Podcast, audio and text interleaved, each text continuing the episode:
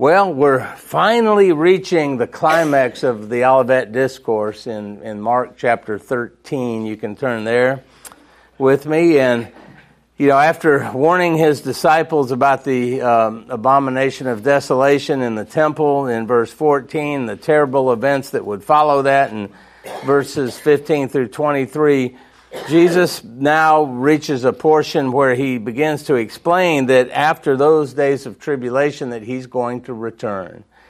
And we see this starts in verse 24. So we'll, we'll read 24 through the end of the chapter there. And it says, uh, But in those days, after the tribulation, the sun will be darkened and the moon will not give its light. And the stars will be falling from heaven, and the powers in the heavens will be shaken.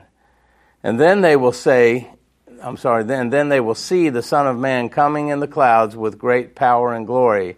And then he will send out the angels and gather his elect from the four winds, from the ends of the earth to the ends of the heaven. From the fig tree, learn its lesson. As soon as its branch becomes tender and puts out its leaves, you know that summer is near. So also, when you see these things taking place, you know that he is near, at the very gates. Truly I say to you, this generation will not pass away until all these things take place. Heaven and earth will pass away, but my words will not pass away. But concerning that day or that hour, no one knows, not even the angels in heaven, nor the Son, but only the Father. Be on guard, keep awake, for you do not know when the time will come. It is like a man going on a journey when he leaves home and puts his servants in charge, each with his work and commands the doorkeeper to stay awake. Therefore, stay awake, for you do not know when the master of the house will come, in the evening or at midnight, or when the rooster crows, or in the morning, lest he come suddenly and find you asleep. And what I say to you, I say to all, stay awake. So, starting in verse 24, he starts this with the word but. And that, that word indicates to us that there's a transition to a new phase of the picture, if you will. You know, we've been looking at all the, the things that were kind of the foreshadowing, the this is what's going to be happening, you know, and we've said in the weeks past that we've seen those things all throughout history, right? There's never been, uh, I, I, think one of the statistics we gave, there, there was only like 260 something uh, years that did not have war going on. Remember, throughout all of documented history. So this is a, you know, a real common thing. There's always been earthquakes going on, right? There's tsunamis. There's volcanoes. Um, what other kinds of bad storms, right? That there's natural disasters. Those were all foreshadows. You know, those were all things that. And then we reached verse. Um, 14 last week or the week before with the abomination of desolation. That's when you know things are getting even closer. So we've we've we haven't gotten to that point yet, but now he's going to come to. I mean, we have in our teaching, but that hasn't happened in history yet. But all these other things are signs that are coming along the way that we have witnessed. So verses 14 to 23 that we've been looking at, you know, that's the tribulation period. And um, at halfway through is when the abomination of desolation takes place in the temple. So the, the, when he starts this section with the word but, that's indicating a transition to the new phase of the, uh, of the end times. And uh, one commentator I read uh, said, it sets a contrast between the false Christs who are not to be believed in the in the in, not to be believed in, and the coming of the true Christ. Remember all these false Christs. We looked at some of those uh, that are alive today. You know, they're all over the place, and this is now saying, okay, this is the real thing that's coming now. In those days, the the tribulation cosmic signs will announce the the the end of the age. Everything is going to come to an end. It's all going to become unraveled at the end of the tribulation period. We, you know, God created the earth. How? How did He create it? He spoke it into existence. In the same fashion, He's going to uncreate the earth. And this cosmic backdrop for history's climatic event will be, and this freaks me out, will be in total darkness. You ever been in total darkness? After, after God extinguishes the sun, the moon, and the stars, total darkness. What does that remind you of? The total darkness. When has this happened before? Not for everybody, but. Hell. hell. Well, hell, okay, I wasn't thinking that, but certainly, yeah. Crucifixion, crucifixion, all right. That's a real interesting one, the crucifixion, absolutely. That's not the one I was thinking of either, but, pardon? Creation, Creation prior to that, yeah. The um, crucifixion one, thinking of that for a moment, I read a book years ago by um, um, um, Dr. I can't remember his first name, Harris. He's a um, he's one of John David's friends, and um, he um, it's called The Darkness and the Glory, and it's talking about the darkness at the time of the cross, at the crucifixion. An interesting thought here, and Shane touched on it a little bit uh, one time in a sermon on the crucifixion around Easter time. That why did it turn dark, at, or what took place? That's kind of the hint of why it turned dark. What took place during that darkness? Who came to earth? God. Yeah, the Father did, right? And any time in the Old Testament that you see a covenant being ratified between God and man, it was done in darkness. So, what Dr. Harris brings out in this book is that when it turned dark at the cross, at the crucifixion, that was God ratifying the new covenant in which we live. Isn't that neat?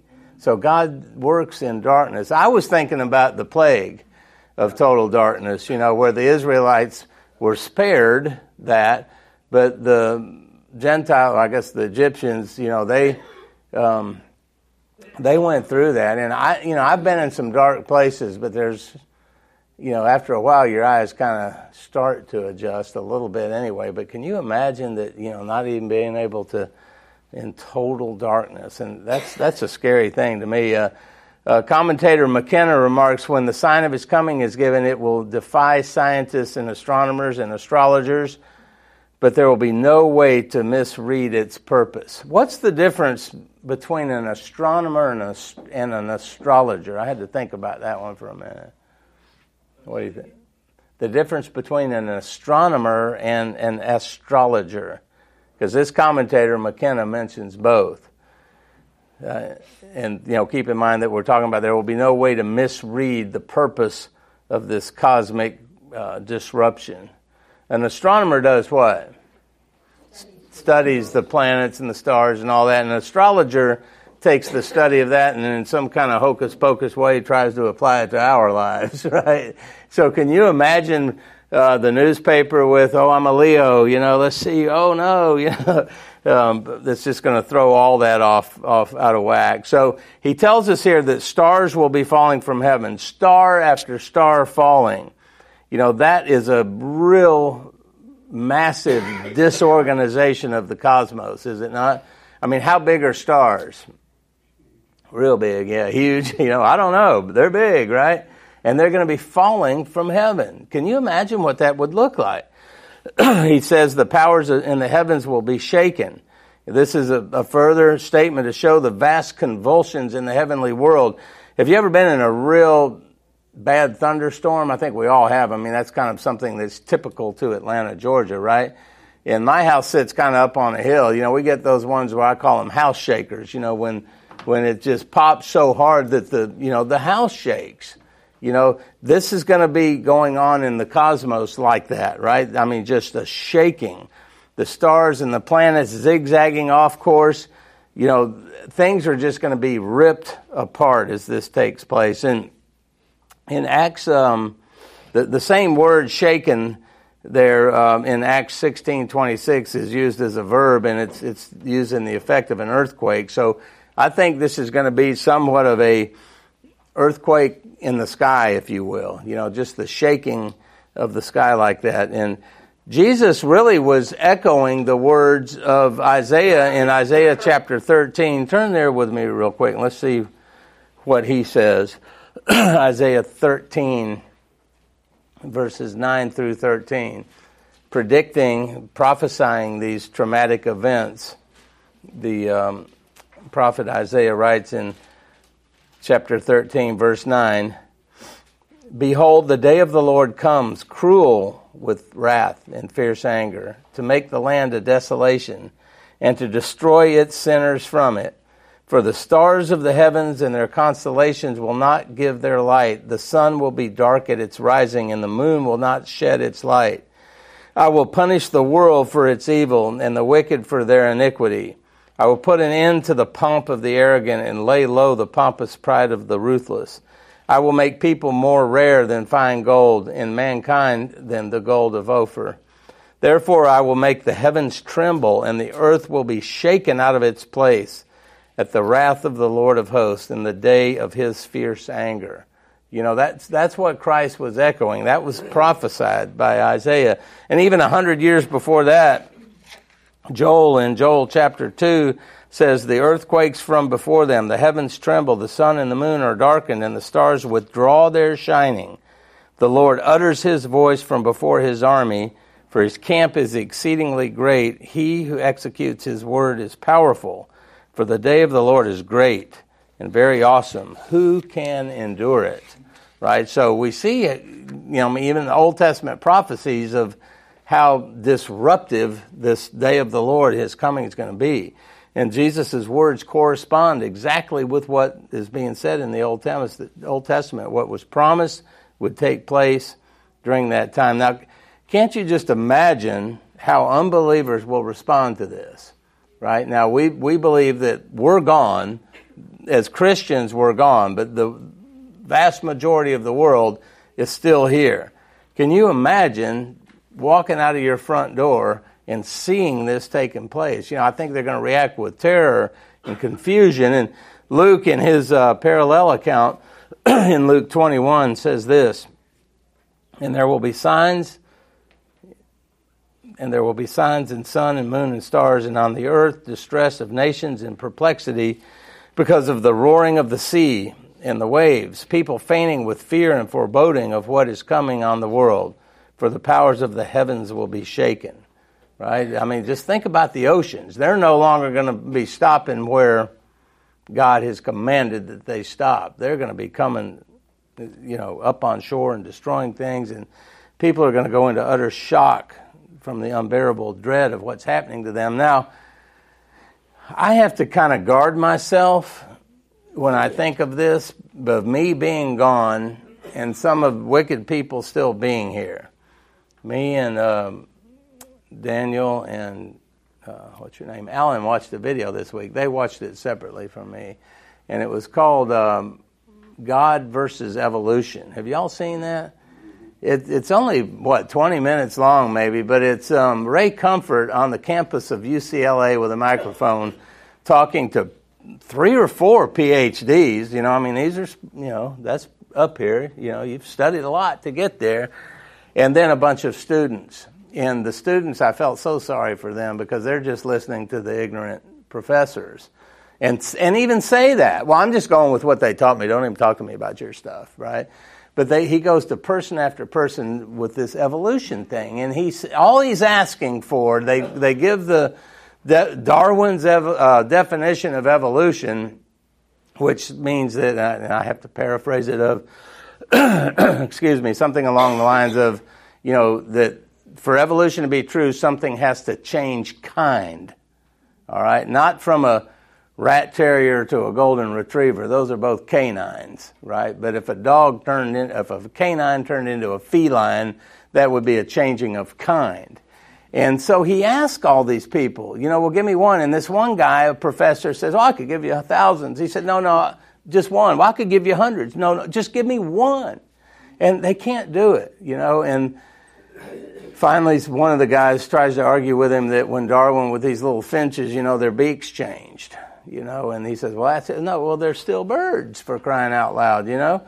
I mean, they didn't, you know, we would all agree with adaptation, right? But so I have to really guard my heart to not want vengeance on people like that, you know, that I want to go, you know. I, I mean, do y'all ever get that way, or is it just me? Do I need to repent from that? You know, but you got you got to be careful though, right? Because we need to be loving them, but it is so frustrating when they don't get it. But it was so neat also to see there were two people in particular, one girl who was just this giant, beautiful smile the whole time defending her evolution thing. And then as he started to nail her a little bit more and more and more, her expression changes, her, her brow gets furrowed.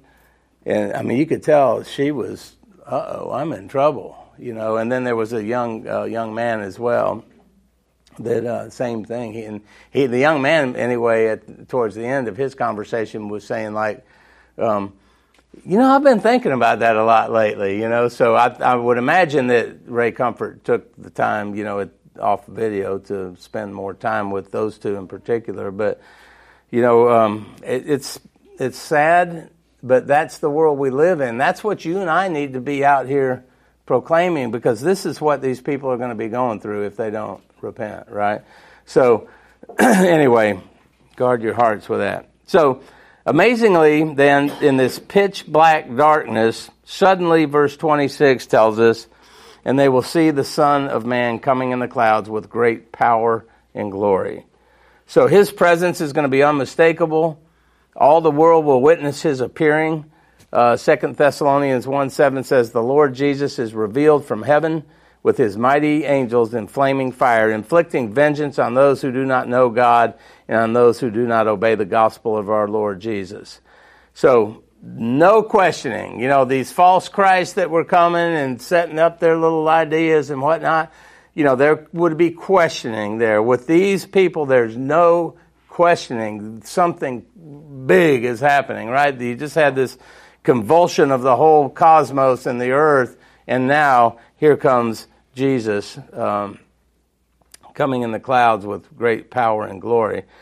His um, the the ultimate sign, you know, the disciples asked, you know, what what will be the sign of your coming? And what we're seeing here is the ultimate sign of his coming is going to be he himself when he appears in his glorious and undiminished brilliance. And of course, they probably, other than um, the ones that were at the Transfiguration, they probably didn't understand what that would even look like, right? That that really is this this brilliance, not just him like he was standing there talking to him here, coming back, but he's coming in, in power and glory.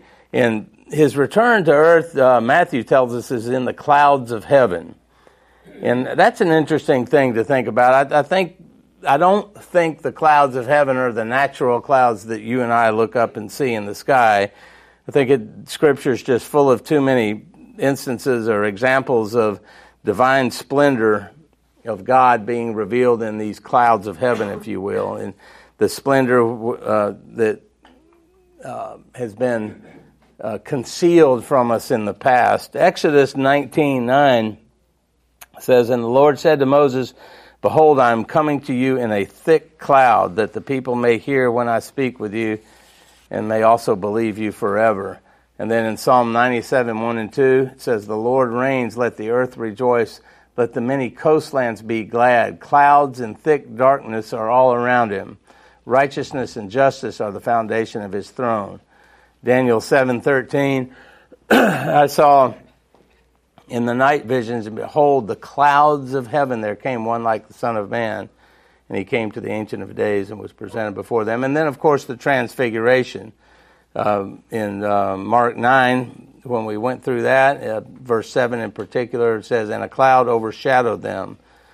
Um, and then there's in Psalm, I can't remember where it is, where he's he's riding on the the uh, the chariots of the clouds. You know, so somehow this is more than what we look up and see in the sky, right?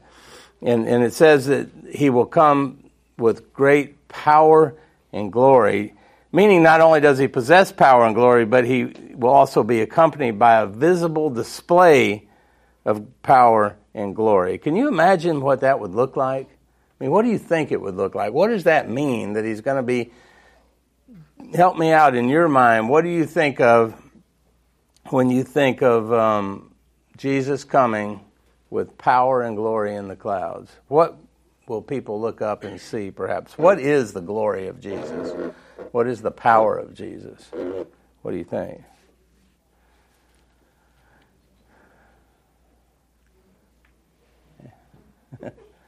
That's your turn. what do you think? What does that mean to you? I mean, what does glory even mean? It's a Greek word, I think, is doxa. Is that right, Drew? What does that mean? What does glory mean? We sing about it, we talk about it. What is it? It's kind of a weird word. I think. Overcome. pardon? Overcome. Overcome with what? Who's overcome? Us or him? Him. Him. All right. I just see him coming down on a cloud with great light, and maybe angels singing and great noise. Okay. Definitely get your attention. Yeah, yeah, that's right. We're going to read a passage in Revelation in a minute that kind of brings some of this out, I think. But the word um, glory in the Old Testament um, is a different word, um, and it, it means weight. So, how would that apply? The weight of God, the glory, the weight. His reputation, his like who he is, the knowledge of God, and like can't be ignored. Mm-hmm. Who he is, people get it. Yeah, yeah, yeah. I think it's more than what we experience today. Although, don't you have those special times with the Lord when, you know, um, we're, we're never not in His presence, right? Because we're always filled with the Spirit. The Spirit doesn't go part way out of you when you sin. You know, you're never a quarter full or a third full. You know, I saw an illustration when I was a new believer in a Sunday school class where a guy had a cup on the table, a clear cup, and he um, he was showing that um, the the water um, in the cup was the Holy Spirit, and you were the cup. And then he had these rocks he would put in there. The more rocks he put in, the water comes out. Well, look at the Spirit leaving, you know, because of your sin. No, doesn't work that way, right? We're always full of the Spirit of God. But don't you have those times, you know, what maybe it's in worship or, um, you know, that you just have um, maybe more of a presence of God in your life, you know, that, um, uh, you know, that's those are kind of the way as I think of for me personally that I experience the glory of God. So, um, you know, doesn't it's not that way all the time, right? But he'll be coming to establish his kingdom and destroy the ungodly. And on that day, heaven will open and reveal the conquering king. Um, now, this is really great. You remember back in chapter 11, Jesus entered Jerusalem as a king, doing what? Riding on a donkey. Well, guess what? And this time, he's coming on a royal ho- white horse. You know, the difference there is astounding. So, John records that for us in Revelation 19. Let's look at that. Revelation 19, 11 through 21. Would somebody like to read that for us?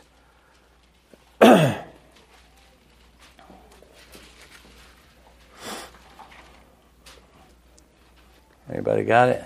Okay. Oh, yeah, uh, 19, 11 through 21. I can read it. Then I saw heaven opened, and behold, a white horse. The one sitting on it is called Faithful and True, and in righteousness he judges and makes war. His eyes are like a flame of fire, and on his head are many diadems.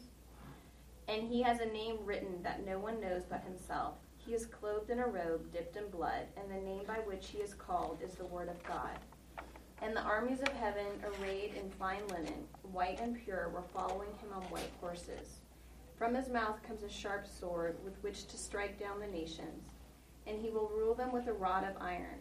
He will tread the winepress of the fury of the wrath of God the Almighty. On his robe and on his thigh he has a name written King of Kings and Lord of Lords. Then I saw an angel standing in the sun, and with a loud voice he called to all the birds that fly directly overhead Come gather for the great supper of God, to eat the flesh of kings, the flesh of captains, the flesh of mighty men, the flesh of horses and their riders, and the flesh of all men, both free and slave, both small and great. And I saw the beast and the kings of the earth with their armies gathered to make war against him, who was sitting on the horse, and against his army. And the beast was captured, and with it the false prophet, who in its presence had done the signs by which he deceived those who had received the mark of the beast, and those who worship, worshipped its image. These two were thrown alive into the lake of fire that burns with sulfur. And the rest were slain by the sword that came from the mouth of him who was sitting on the horse. And all the birds were gorged with their flesh. What a scene, huh? I mean, that's a little bit different than Jesus riding in on the foal of a donkey. Now he's coming with power and might and strength and glory and honor, right? so Jesus continues back in chapter 13 of Mark and says in verse 27 and then he will send out the angels and gather his elect from the four winds, from the ends, ends of the earth to the ends of the heaven.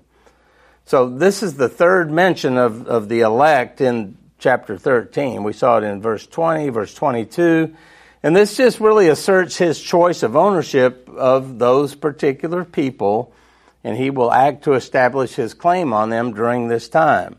And the word gathered that he uses there conveys the thought that they'll be gathered from to a central rallying point, if you will, from all over the world. And they'll be gathered, namely, to his presence.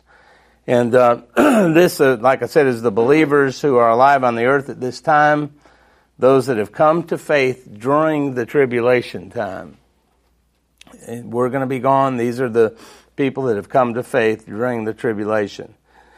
he says they're from the four winds, from the ends of the earth to the ends of the heaven. And that tells us that there's not a face, a, a place on the face of the earth that a, a, possible elect of God will be somehow overlooked, right? They, there's no way. They're all going to be gathered. Now, nothing is said by Jesus here about the fate of those that are the non elect right? He, he doesn't go there. This isn't, he's not giving us, uh, his intention, I don't think, was to give us a complete picture of the end times program here. He's, he's speaking to his disciples about the future that's coming. They asked him a question, when will this be? And, he, and this is what he's unfolding for them. So he doesn't go there of those. It's unquestionable that everyone will know that something's going on with all this tremendous upheaval and Jesus coming in the sky with all these um, believers on horses as well. And, you know, we, we're going to be riding. Do y'all like to ride horses? You won't get bucked off, I can promise that. Uh, that's my sisters all rode horses, and I got knocked off one time, and I've had a great fear of those animals ever since. I don't get near them. I can watch them. I enjoy watching them, but I'm not getting back on one of them. But, you know, there was, um, are you ever amazed when you read and you find out, uh, I read about a guy named, a Japanese guy, I can't pronounce it, his last name is Onoda. And, um, you know, there's not going to be somebody on earth during this time that's not going to know what's going on, right? But during wars that we've had, in throughout history. There's people that didn't know that the war was over. And this one Japanese guy, Onoda, continued fighting 29 years after World War II was ended. Nobody told him. He didn't know that it was over. And, you know, he was hiding. He'd go out. It's not going to be like that, right? This is going to be a grand climax that concludes, uh, you know, history as we know it. There's not going to be somebody 29 years later saying, well, I didn't know what that was. I was hiding in a cave. But, you know, it's, it's going to happen. So Jesus concludes his discourse with some instructions. And we see that starting in verse 28, where he says, From the fig tree, learn its lesson. As soon as its branch becomes tender and puts out its leaves, you know that summer is near. Now, the, you know, he says learn. That, that conveys the idea of accepting something as true and then applying it to your life, right? That's like anything. You don't, you haven't really learned something until you know it and you make application to yourself with it. Now we had a different fig tree again back in chapter 11, if you remember, right? That tree had leaves but no fruit, making it, you know, that was an illustration of apostate Israel, which was adorned with its religious trappings, just like the leaves on the tree but no fruit yet, yet that, that tree remains spiritually barren. To show them the judgment that would fall on Israel, Jesus, remember, he cursed that tree.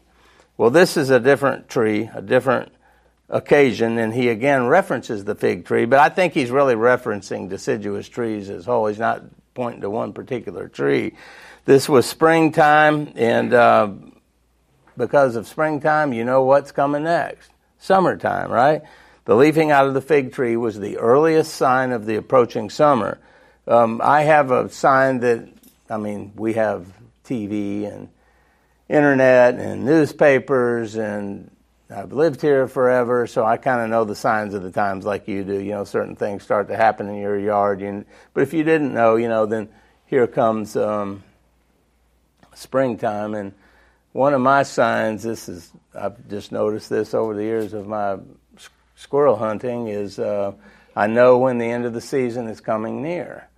Uh, in about mid February, the trout lilies start to bloom around creeks in North Georgia. Little teeny tiny little plant. But when you see the trout lilies blooming, you know spring's coming, but also, you know, squirrel season's getting ready to be over. But then you cry. But so this familiar analogy was explained to illustrate the features of Jesus' return. So he says in verse 29, so also when you see these things taking place, you know that he is near at the very gates.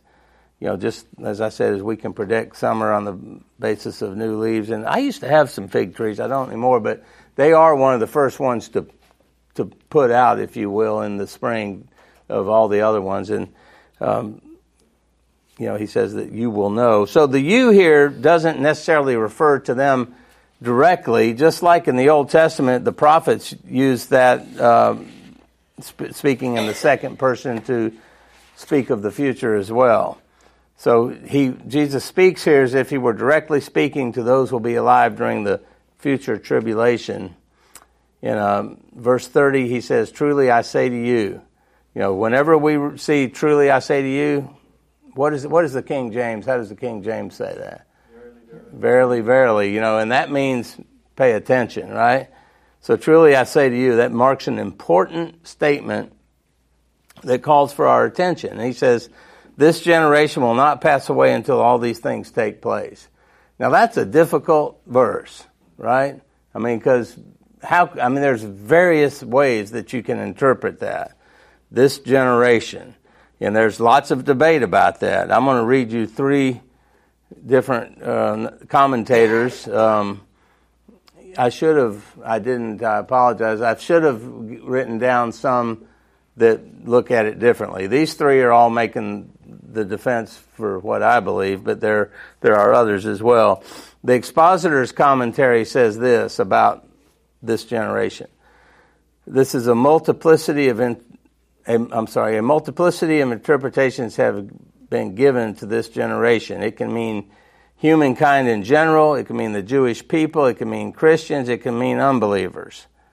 And then another commentator, Hiebert, says this generation means the people alive at a given time. The reference here is to that future turbulent, wicked generation that will see the actual beginning of the events listed in verses 14 through 23.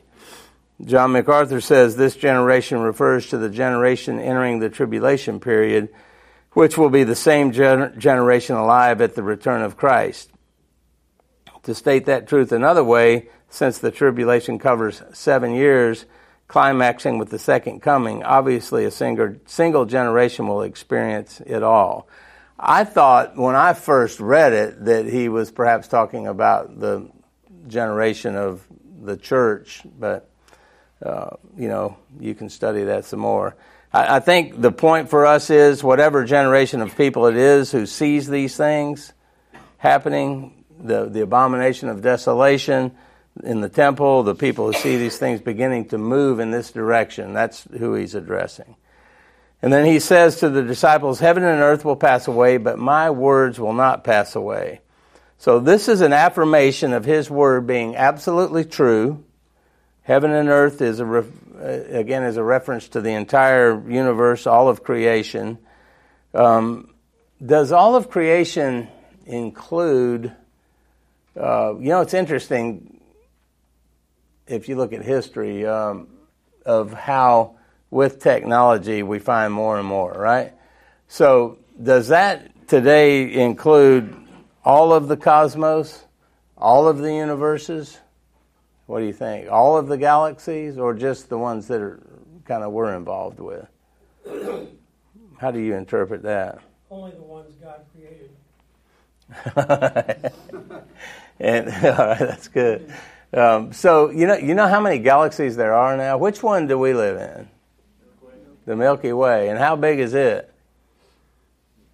I looked it up one time. I don't have this written down. It's real big, right? I mean, it takes like I don't know how many hundreds of thousands of light years to travel across the Milky Way, and how long is a light year? You know, I don't remember, but it's real long. Um, and now scientists tell us that uh, that there are enough galaxies. There are believed to be enough galaxies that every human being on the planet can have one named after them. And how many people, roughly? Seven billion? Seven billion galaxies. We live in one of them, the Milky Way. There's seven billion more. You know, that's big, is it not? So do you think that this all of the universe, all of creation is when it comes unraveled. Are we talking about that or just the Milky Way? I think all, right? Which shows the magnitude of the destruction, but it also shows, more importantly, the importance of the Word of God. Because all of that's going to pass away, and he says, but my words aren't, right? Meaning what?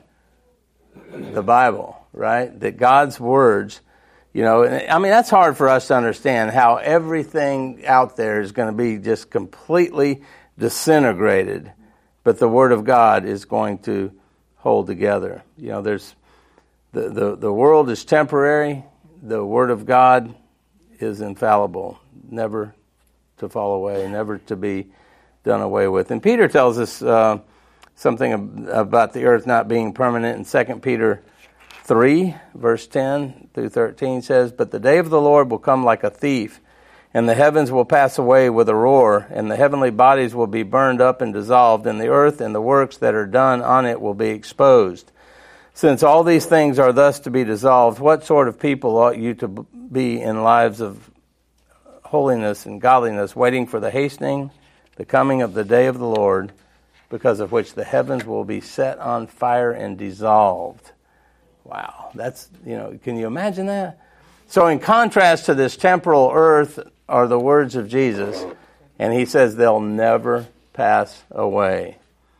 Uh, Matthew 5:18 says, "For truly I say to you, until heaven and earth pass away, I'm sorry, though heaven and earth pass away, not one iota, not a dot will pass from the law until all is accomplished." What's an iota? Huh? Uh, yeah. It's yeah. It's the smallest mark in the Hebrew dialect. Whether it's an apostrophe, I don't know, but it's yeah, yeah. Uh, we use it in our language, right? It's for something t tiny, not one iota. Um, Luke 16, 17, he said, But it's easier for heaven and earth to pass away than for one dot of the law to become void. Well, though, that presents a problem, right? Has there ever been a time in your life when the Bible seems wrong? Maybe some kind of world events that you've witnessed, uh, you know, don't seem to line up. Maybe something in your life that you feel like you just really can't trust God. Has there ever been a time like that? Sure, right? I mean, you got it together all the time? You know, we don't, do we? So there's times, right, when we say, God, really? Really? But we that this is a great encouragement to us that verse 31, heaven and earth will pass away, but my words will not pass away. So it's a matter of us trusting rather than God failing, right? Um, what kind of an impact does that have on you when you really ponder that, that everything God says in His Word is absolutely 100% true? Does anybody have one they can share? I mean, what about times of deep sorrow? What about times of catastrophe in your life? You know, what about times when fill in the blank, right? What do you think? Does that impact you at all? That you can know, I kind of say it like this you, you, you know, you can take it to the bank, right? The bank's got money, you can take it to the bank. God is dependable in every, every, every circumstance, right? Does that impact your life in any way, knowing that? That's our hope in what is not seen. All right, great point. What is not seen is what what we haven't seen in this field of time, but God has out created time, so He's already accomplished it. Yeah. Yeah, that's great. That's what we were getting to. That's really good. That's that's where we got to go. Now, is it hard though for you to get there sometimes? Not all the time. Sometimes we go right there. And we know that when we do, everything's better, right? For us, not that your problem got fixed, but that you can um, I uh, read a um, an article in the newspaper last week in the Cherokee Tribune that um, there's been a uh, huge influx in Cherokee County of people dying from heroin overdoses. Huge. I mean, it's like every day in Cherokee County. So this, uh, there's been a foundation started by some moms of some young men that have been dying from heroin overdoses, and then they've got these. Um, you can write into it, right?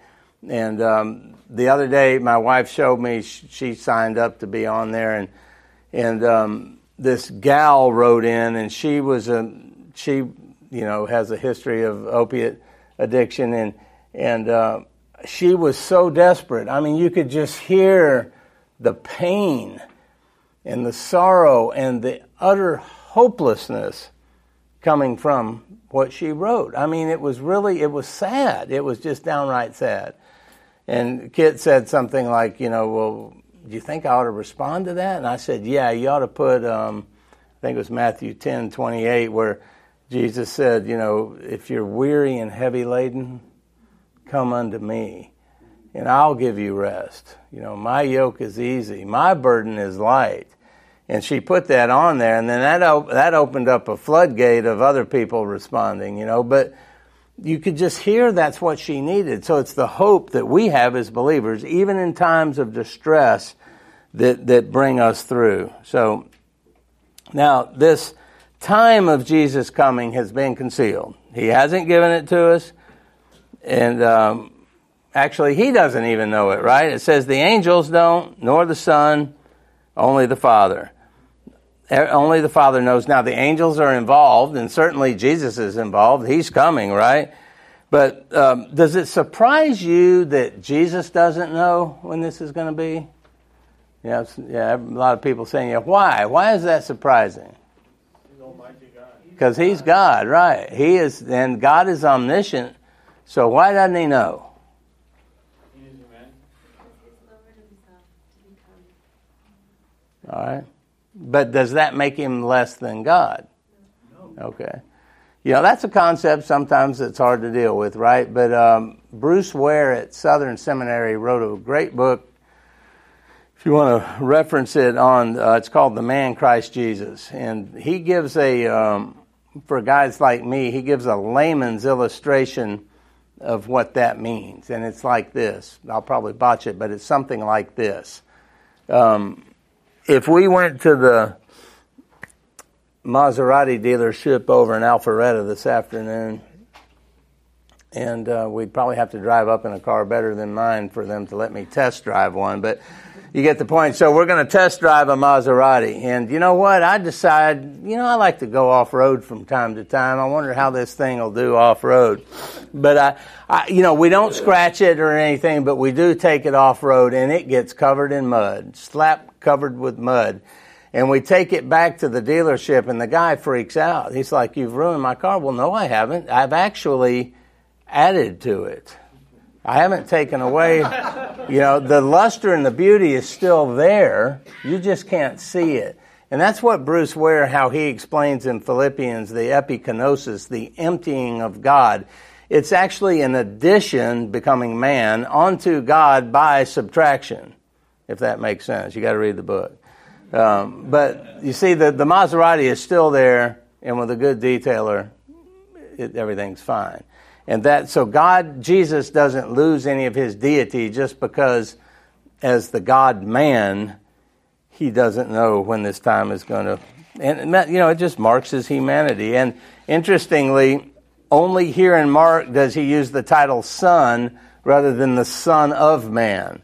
And that title places him right alongside the, the Father and points to his consciousness of his unique nature as the divine Son of God. There is huge debate in the theological world right now of. Um, Shane could uh, send you the links if you'd like. I don't have my device with me right now. You may know the link. Uh, it's these the the real heady guys are all debating now, and I mean these are some big name people that you would recognize. That this certain group of people is really thrashing um, this idea of submission within the Trinity. Are you familiar with that? Shane sent a link out a while back. There's this just, I mean, these guys are writing back and forth, and I started to read it, and I just, you know, somebody else read it and tell me about it. But, um, but Jesus is never less than perfect, holy God, but yet he is fully man at the same time. And God's wisdom graciously withheld any indication of a definite date of the second coming because of what Lisa said a minute ago. This is this is really good because if we knew when the date was, or if anybody knew when the date was, we would um, we would not experience the purifying hope of His coming. Right? Isn't that great? Um, 1 John 3 2 through 3 says this Beloved, we are God's children now, and what we will, will be has not yet appeared. But we know that when he appears, we shall be like him, because we shall see him as he is. And everyone who thus hopes in him purifies himself as he is pure. That's the benefit, that we've got this and we hope and we trust. Now, biblical hope is not, you know what, my garden needs rain. I hope it rains today. There's a high percentage. I hope it happens. That's still what? No guarantee, right? Biblical hope, I guess this is one of those words that the English has no good word for. But biblical hope, if you look it up in the Strong's Concordance, it means a 100% expectation of what you're hoping in happening. All right? So almost a guarantee, right? So that's why and, and then he, he wraps this section up, um, you know, telling us to be on guard, to keep awake. You don't know when the time will come. Tells us to be on guard again. And um, verses 34 through, th- through 37 talk about the uh, homeowner going on a journey. And um, I'm going to skip reading that so we can wrap up here. But the implication here is for believers in the future tribulation time to stay awake, to be alert because you don't know when the master's coming home. Now, there was something about this that drove me crazy. You know, it, it says that uh, stay awake, for you do not know when the master of the house will come in the evening, or at midnight, or when the rooster crows, or in the morning. What's wrong with that? You got to stay awake all day long? That's not what bothered me. But no, this is talking about at night. This is the this is the Roman night watch from six to six. Where's the rooster crowing in here? He's not in the morning. I thought roosters crowed in the morning. You know, but guess what? I read a study, a Japanese study on roosters crowing. And they took, you know, and I've had roosters before, and they'll crow when, you know, something alarms them or they're, you know, they'll, the car will drive in the driveway, they'll crow. But they, they have a science, science shows that they've got a built in, you can take a, rooster and put him in total darkness 24 hours a day, and about two hours before dawn, he's going to crow anyway. They got a built in crow, right? So, not a crow, but a crow. So, so that's what you know. Because I, I thought, well, they got this wrong. You know, the rooster crowing ought to be in the morning. It ought to be the morning and, or when the rooster crows. But you know, they crow you know, built-in time frame anywhere between 4 a.m. and 6 a.m. I guess if you look at it that way. But the point is to be on constant watch, and um, he warns to stay awake. Now, I think the main point for us through this is these events provide us today a very compelling motivation to proclaim the gospel to a lost world. Right? There are people that are perishing today that are going to hell. And it's not going to matter if they were alive when this time comes. There's no hope for them. Uh, 2 Corinthians 5 21 says, Therefore, we believers, right, are ambassadors for Christ, God making his appeal through us. We implore you on behalf of Christ to be reconciled to God. That's what we're to be about.